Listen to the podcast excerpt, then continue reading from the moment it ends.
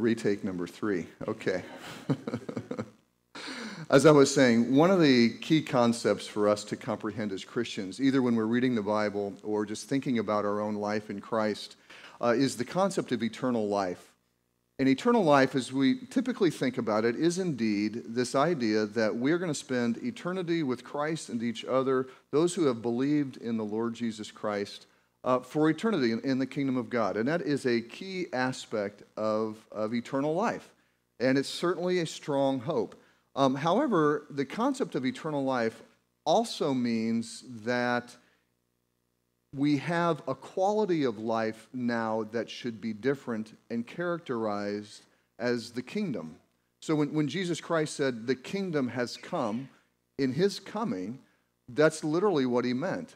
And he said, The prophets have been fulfilled in your presence. The kingdom of God has come. The kingdom of God has been inaugurated. We, we pray, Jesus instructed us to pray for things to happen on earth as they do in heaven, which means that it is the, it is the will of God that the kingdom of God would begin to unfold now on this earth. And, and it's not something that we just look forward to in the future. And so when Paul says at the beginning of the book of Titus, he says, that he is a servant of God, he's an apostle of Christ Jesus for the sake of the faith of God's elect and their knowledge of the truth, which accords with godliness in hope of eternal life, which God, who never lies, promised before the ages began and at the proper time manifested in his word through the preaching of the gospel. And so, with the preaching of the gospel, it opened up the opportunity for us to live the kingdom of God now. Not in its absolute fullness, which we'll talk a little bit about later, but we can live the kingdom of God now through the Holy Spirit that indwells us, through the gospel that has empowered, that empowers us, and that has empowered the kingdom. And so the instructions then that follow, this, is, this was Paul's introduction to the book. So the instructions then that follow are instructions for us on how to walk in eternal life. They are laying the foundations, these instructions lay the foundations for the churches that they had just started on this island of Crete. And it's a prototype for us, all churches, to see that these are the essential foundations for what it means to be a church of Jesus Christ. These are the teachings necessary for us to experience eternal life now in present time. And one of the things that is heavily emphasized in the book of Titus. In fact, it's more heavily emphasized in the book of Titus than any of other Paul's letters, even though this is one of Paul's smallest letters, this idea of good works. And so we have been working through our series on mission. We're in the section on strategy, and we're looking at now this, this ministry front, or this area that we are engaged in, um, in the sphere of good works. Work that we are to be doing as as Christians. And so I want to look at two ideas here. What does it mean, good? What does the word good mean here in this context? And then what are the works that God has called us to do? And so to begin with, first of all, the idea of good has two senses here in the book of Titus. It's translated consistently. There's two words, but both words are translated into the word good. But it's important to catch the nuance. One of the ideas behind the word good in Titus is that it is morally true, morally pure. It is consistent with the standard of God's righteousness. And so it's, it's this idea of, of morality, okay? And that's, I think, how we typically think of good when we read it in the Bible something that is morally sound, morally pure. But the second idea, and this is actually the dominant idea in the book of Titus, uh, is the idea that good also reflects what is sound, what is healthy, and what is beautiful. And so you have the mix of morally pure, but also that which is sound and healthy and beautiful. And so when Paul begins the second chapter, teach what is according to sound doctrine. It's, it's doctrine that is accurate, it's doctrine that is moral, but it, most importantly, it's doctrine that, is, that leads to healthy, beautiful, sound lives. And we see a very heavy emphasis in the book of Titus on the attractiveness of our lives as being a witness to the world. And so, as the instructions unfold in chapters two and three, we see that, that the reasoning behind the instructions are not just so that we'll be morally good in God's eyes, the instructions are there so that we would honor God with our lives, so that, that God would be glorified and honored because our lives are so beautiful and attractive. Um, the other one is that, is that we live in such a way that the, that the enemy or anybody who has a, a, um, a prejudice against Christianity would not be able to say anything bad about us because of the healthiness and soundness and goodness of our lives. And the third reason is so that, that um, it literally would make the teachings of Jesus Christ beautiful. Those are the three reasons that, that Paul gives for the instructions that he gives in chapters 2 and 3. And so it's, it's important that we comprehend that when we are given instructions by God to follow, yes, there is a moral component to it. But he's also giving us these instructions because they are the instructions towards eternal life. They, they, are, they are the instructions toward living lives that are healthy, beautiful, and sound, and that, that bring joy to us and to those around us. And so that is, that is the characteristic of these works that we are to be engaged in. They are good works. And the word work just literally means a deed or an action. So there's this, this just this big general category of good works that we are to be engaged in. And the idea is spread throughout all three chapters um, and throughout all of Paul's letters as well. And so I want to break this down into three types of work that the scriptures really have um, that give us some clarity on these good works. The three types are good occupations this general category of good works, and then good works that meet pressing needs. And so we're going to go through these real quick because really these are the efforts that we as Christians are supposed to be engaged in. These are the things that we are supposed to be doing. And so the first one, good occupations. A good occupation is anything that produces goods and services for people. All right, it's just really blanket general idea.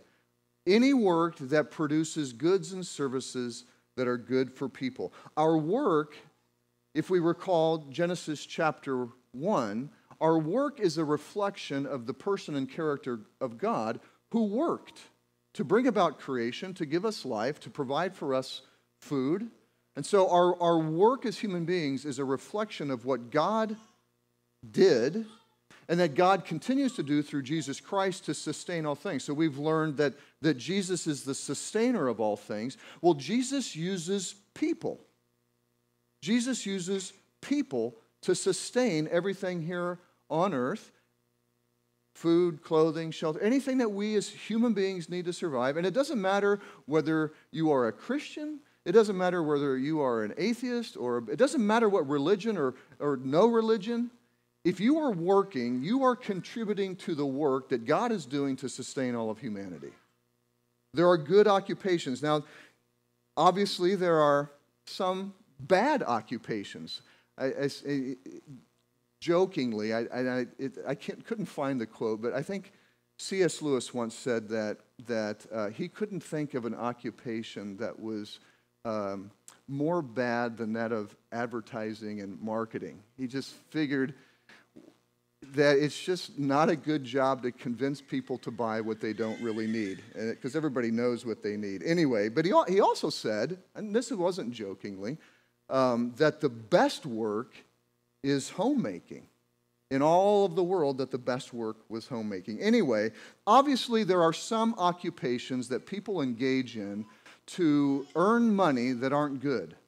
Right? Lending money is a good thing. We see it throughout the Old and New Testaments. Lending money toward enslaves people is evil. All right, so you can probably take any job and turn it into some sort of work that brings hardship and suffering to people. Well, anyway, we are called to good occupations, and we're going to use this fall. This fall series is going to be on work primarily from the books of 1st and 2nd Thessalonians that have a lot of emphasis on work. So that's the first category. The second category is just this general idea of good works. And, it, and just generally, the idea of good works is any deed that you engage in that is serving God or other people. So just look throughout all of the things that God tells us to do throughout Scripture, and it's probably a good work striving for, your, for righteousness as an individual, the disciplines that you engage in as an individual, whether it's study or prayer or service or fa- those are good works. Loving and taking care of your family, and your home, those are good works. Caring for church family, caring for neighbors, engaging in the various opportunities that our, that our cities and, and neighborhoods have and schools to help others out, to volunteer for other organizations that lead to human flourishing, those are good works.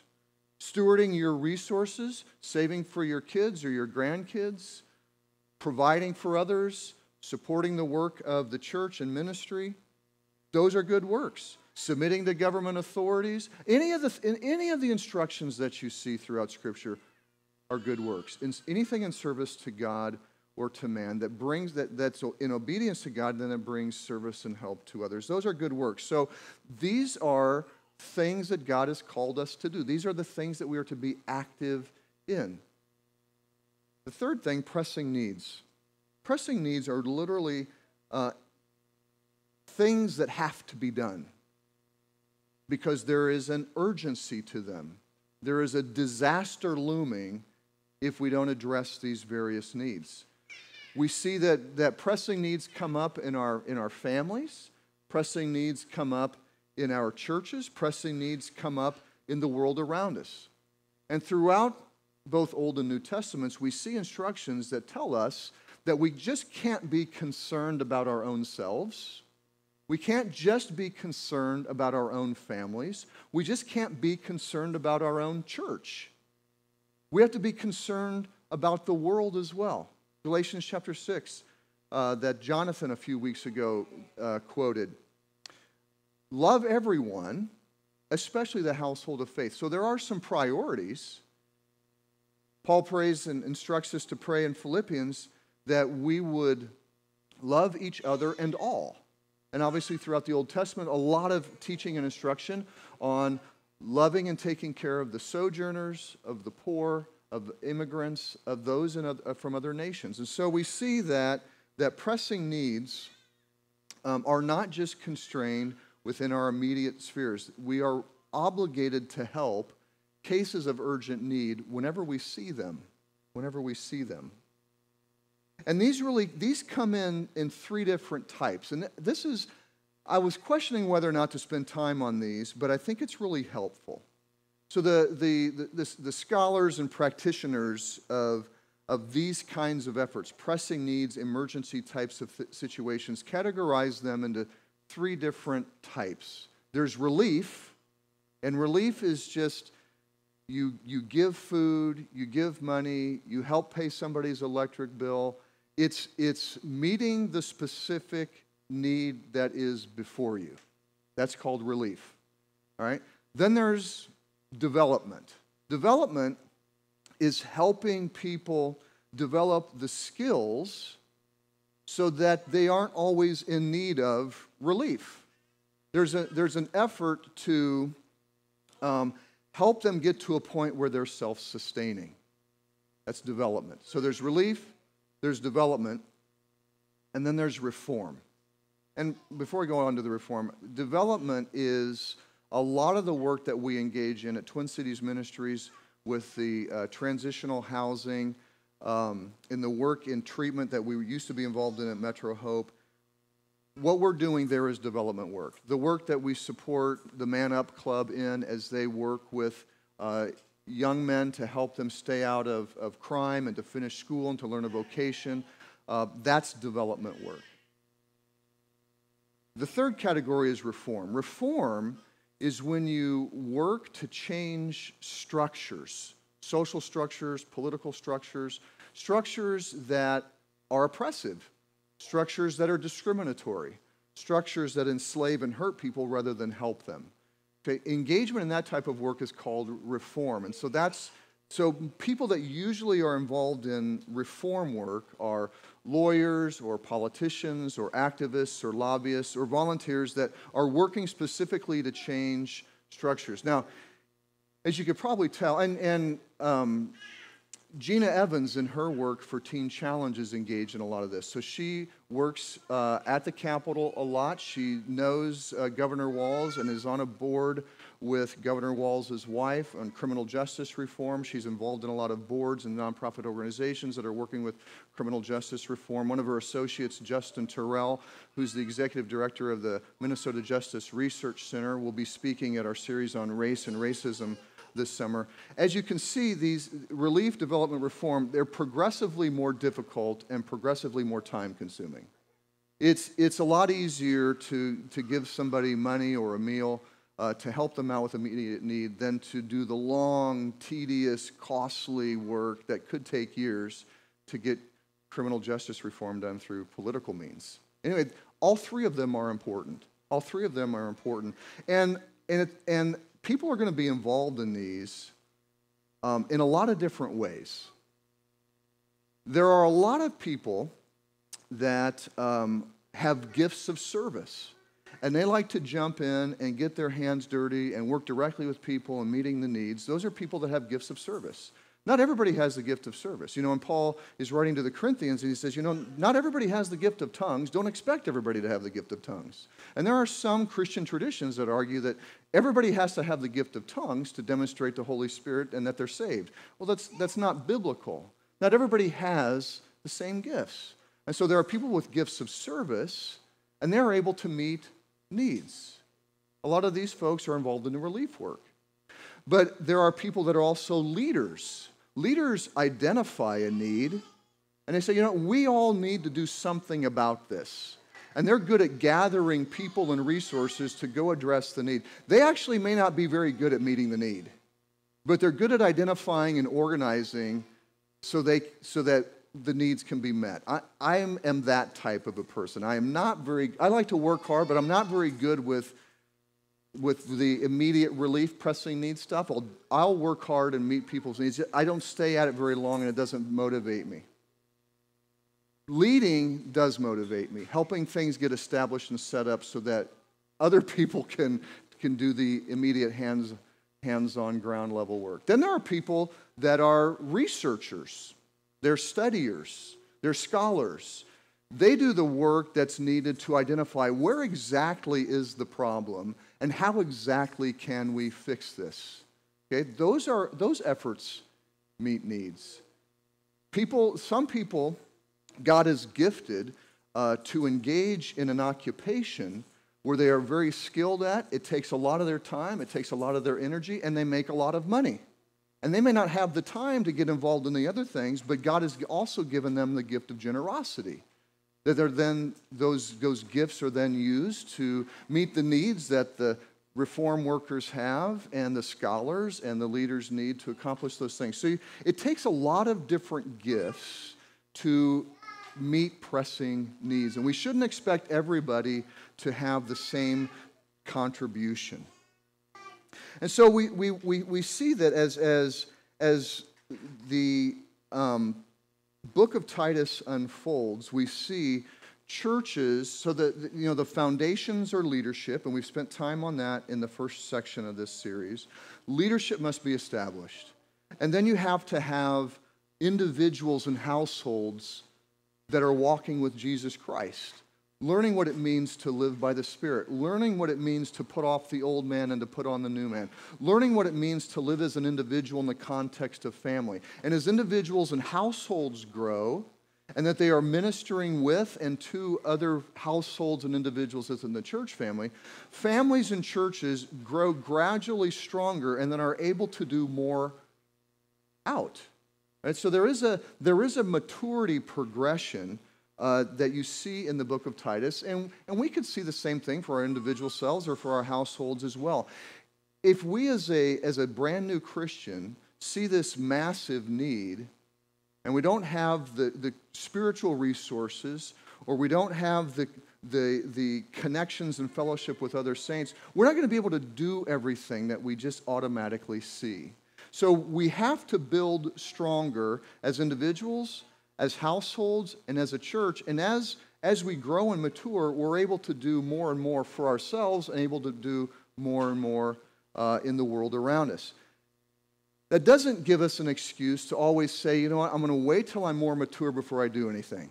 All right, so there's always this constant tension of, of growing in our maturity as individuals and households and as a church, and of addressing needs that the Holy Spirit is leading us to address.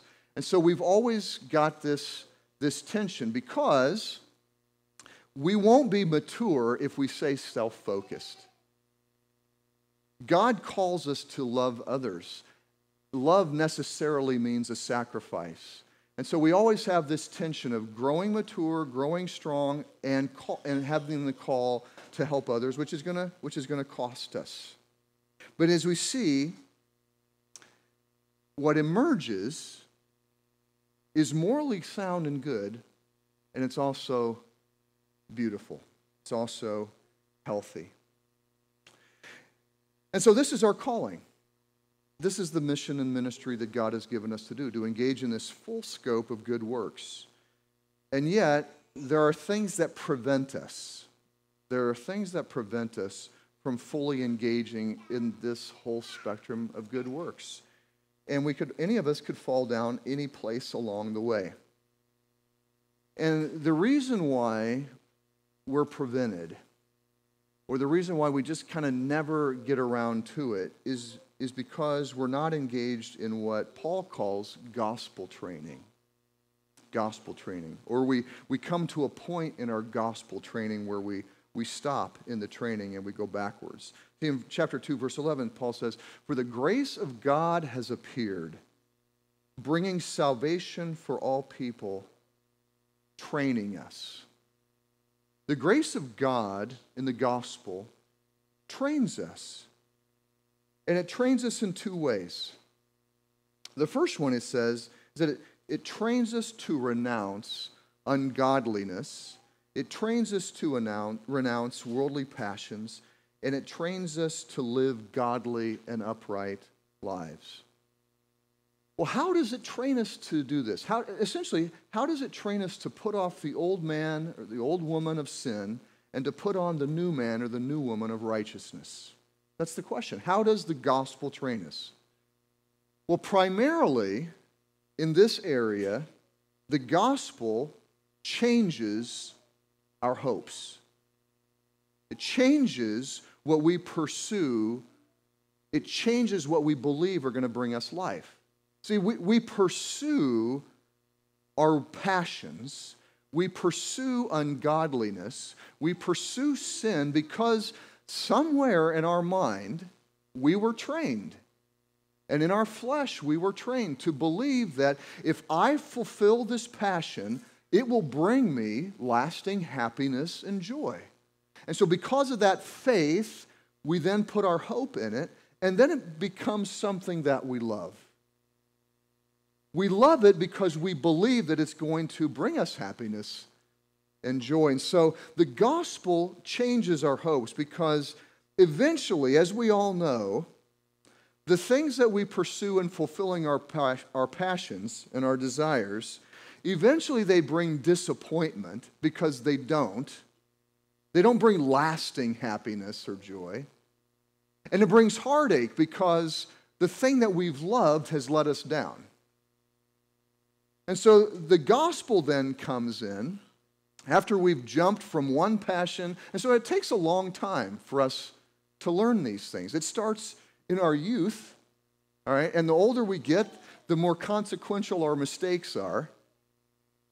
And eventually we learn, some, some of us are quick learners, some of us aren't, aren't so quick learners. Eventually we learn that, you know what, all these passions and desires that I'm trying to, that I'm seeking after to fulfill me, they're not working.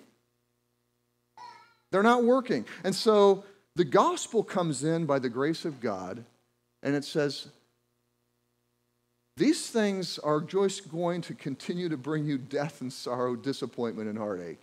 there is a different way. Enter into the presence of God, know Him, enter into eternal life, fulfill what God has created you to do as a human being made in His image, and you will find the joy and the happiness that you are seeking. That's the gospel. And so it is the grace of God that reveals to us that there is another way to live life than pursuing our worldly passions. And along the way, and this is where some of us get stopped or stuck, we recognize that as hard as we try, we still suffer. We still experience heartache, we still experience disappointment, and that's because we still embody a corrupt body. We still live in a corrupt world. And we have suffering. And oftentimes we pursue passions and worldly lusts to give us some relief from that suffering. And what we've done is we've just bought into the old lie again. And this is why the gospel also trains us in what Paul calls the blessed hope. The blessed hope, which is the ultimate return of Jesus Christ. And so we have, to, we, we have these hopes, I think maybe in two planes. We have the hope of eternal life, which is not just a forever away, or at least when we die, we'll be able to experience it. There's that aspect of our hopes geared towards eternal life, but there's also the daily hope of eternal life in that each and every day that I live in Christ, I'm going to grow in my experience of His presence and Spirit more and more. Each day I can grow in eternal life. And so we have to have both planes because the, the day to day hope in eternal life recognizes that it's not going to happen immediately, but it can happen gradually. And the long term vision of eternal life recognizes that someday I'm going to shed this body, I'm going to get a new one, this world is going to be destroyed, God is going to make a new one here on this earth, and that there will be an eternal kingdom. We have to keep both hopes going the hope in the day to day experience of eternal life, and the hope in the long term when the day to day disappoints us, because it will, as we all know. So that's one way that the gospel trains us. It trains us to put our hopes in things other than worldly passions. But but it also trains us towards humble service in freedom. And this kind of goes to the other end. See, contrary to our passions, we can think that we're going to achieve joy and happiness, quote, eternal life, in pursuit of, in pursuit of good works. We think that the more holy and righteous and disciplined we become, we're going to be increasingly happy in this world.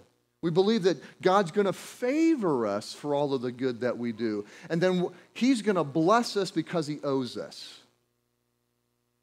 We either think that or we get saved, we believe through faith in the, in the, in the work of Jesus Christ to forgive, us, for, to forgive us of our sins. And then we now think that it's our responsibility through good works to prove ourselves to God that we're worthy to be Christians.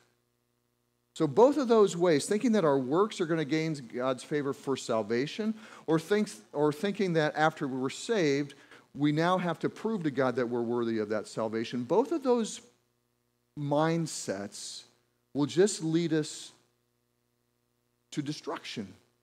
They're not going to lead us to freedom, they're going to lead us to slavery. It's not going to lead us to the experience of eternal life, it's going to bring to death.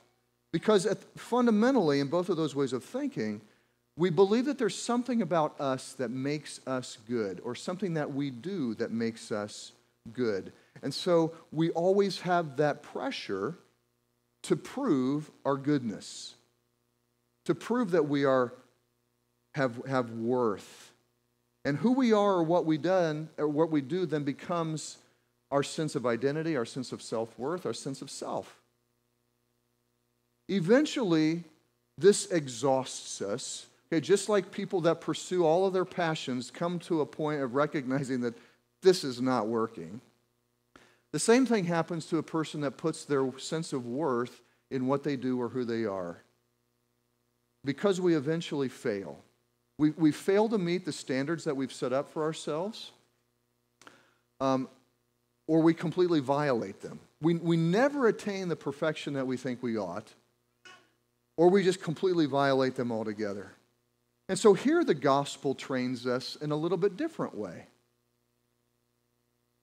The gospel trains us here in that it shows that our, our sense of self, our self worth, our, self, our, our, our identity is not dependent upon who we are or what we do.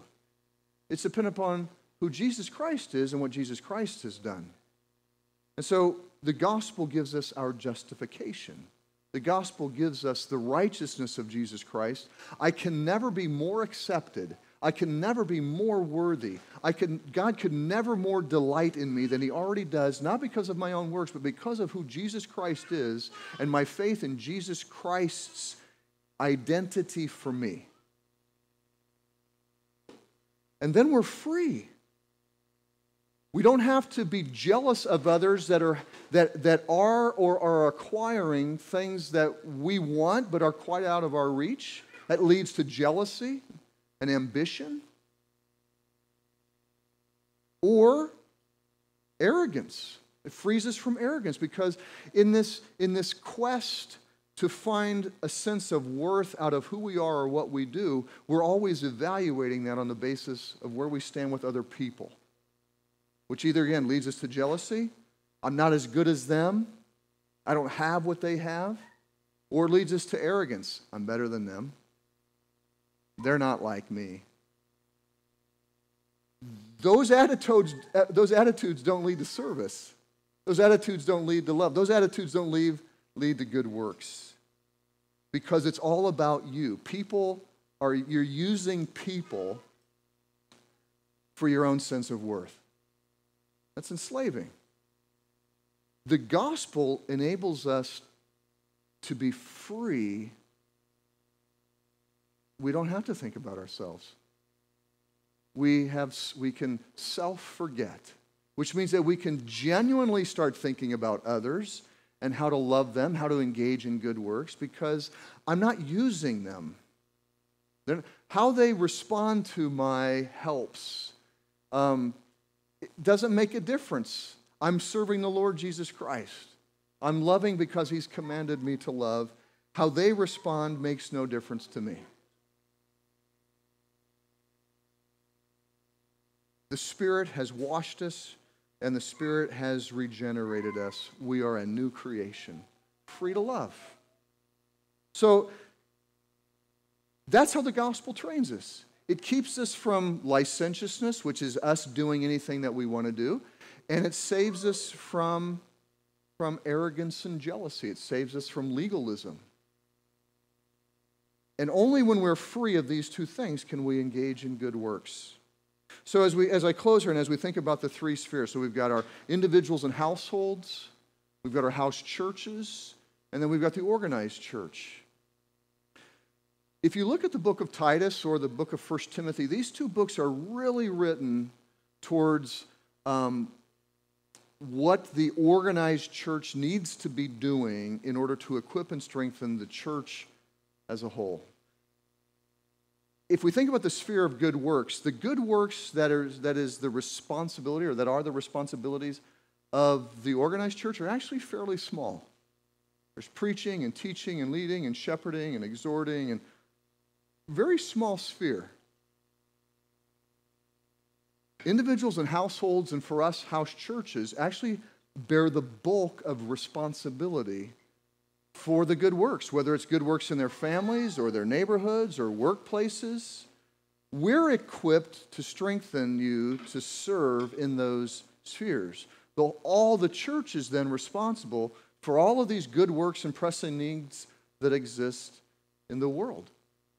So when we think about spheres, and we think, you know, when, when, uh, when we were going through the different traditions of churches, there are some traditions that overly emphasize the individual in their work in the world and really neglect the, the collective church. And then there are groups that overemphasize the collective church and undermine the individual in the household. And so, oftentimes, the needs that emerge the needs that emerge in a church community the things that you see all that you all see as needs, whether it's in your families or whether it's in your church or whether it's in your neighborhoods or in the city or in the nation, the church identifies those things. You as the church. It is then also your responsibility to say, hey, what can I or my family or our house church or us as a collective organization, what can we do to meet those needs? And, and I really want to emphasize this as we close here. Um, you don't need the permission of, of the leadership. You don't need the permission of the organized church to meet the needs that are in your spheres. Right? If, if you see needs that need to be met, start meeting them. And if they kind of grow beyond your sphere, talk to your house church. And if that grows and there's fruit, maybe God is calling us as an entire church to participate in something. That's how we see things emerging here at Twin Cities Church in terms of meeting pressing needs. So that's what God has called us to. But really, if you feel a burden that's there's something that we should be involved in, pray. God might be leading you to take charge in meeting that need. Let me pray. Lord God, thank you for the, the gift and the hope of eternal life that you give us and the instructions that you give us, calling us out to, to uh, the world that has all kinds of needs and all kinds of opportunities for good works in our families, in our churches, in our neighborhoods, in the world. So, God, we, we, we're thankful that, that, that you have called and chosen us and have justified us through Jesus Christ to, to, this, to this eternal life. And our prayer, God, is that you would strengthen us as, as Twin Cities Church here in, in this city and in this state.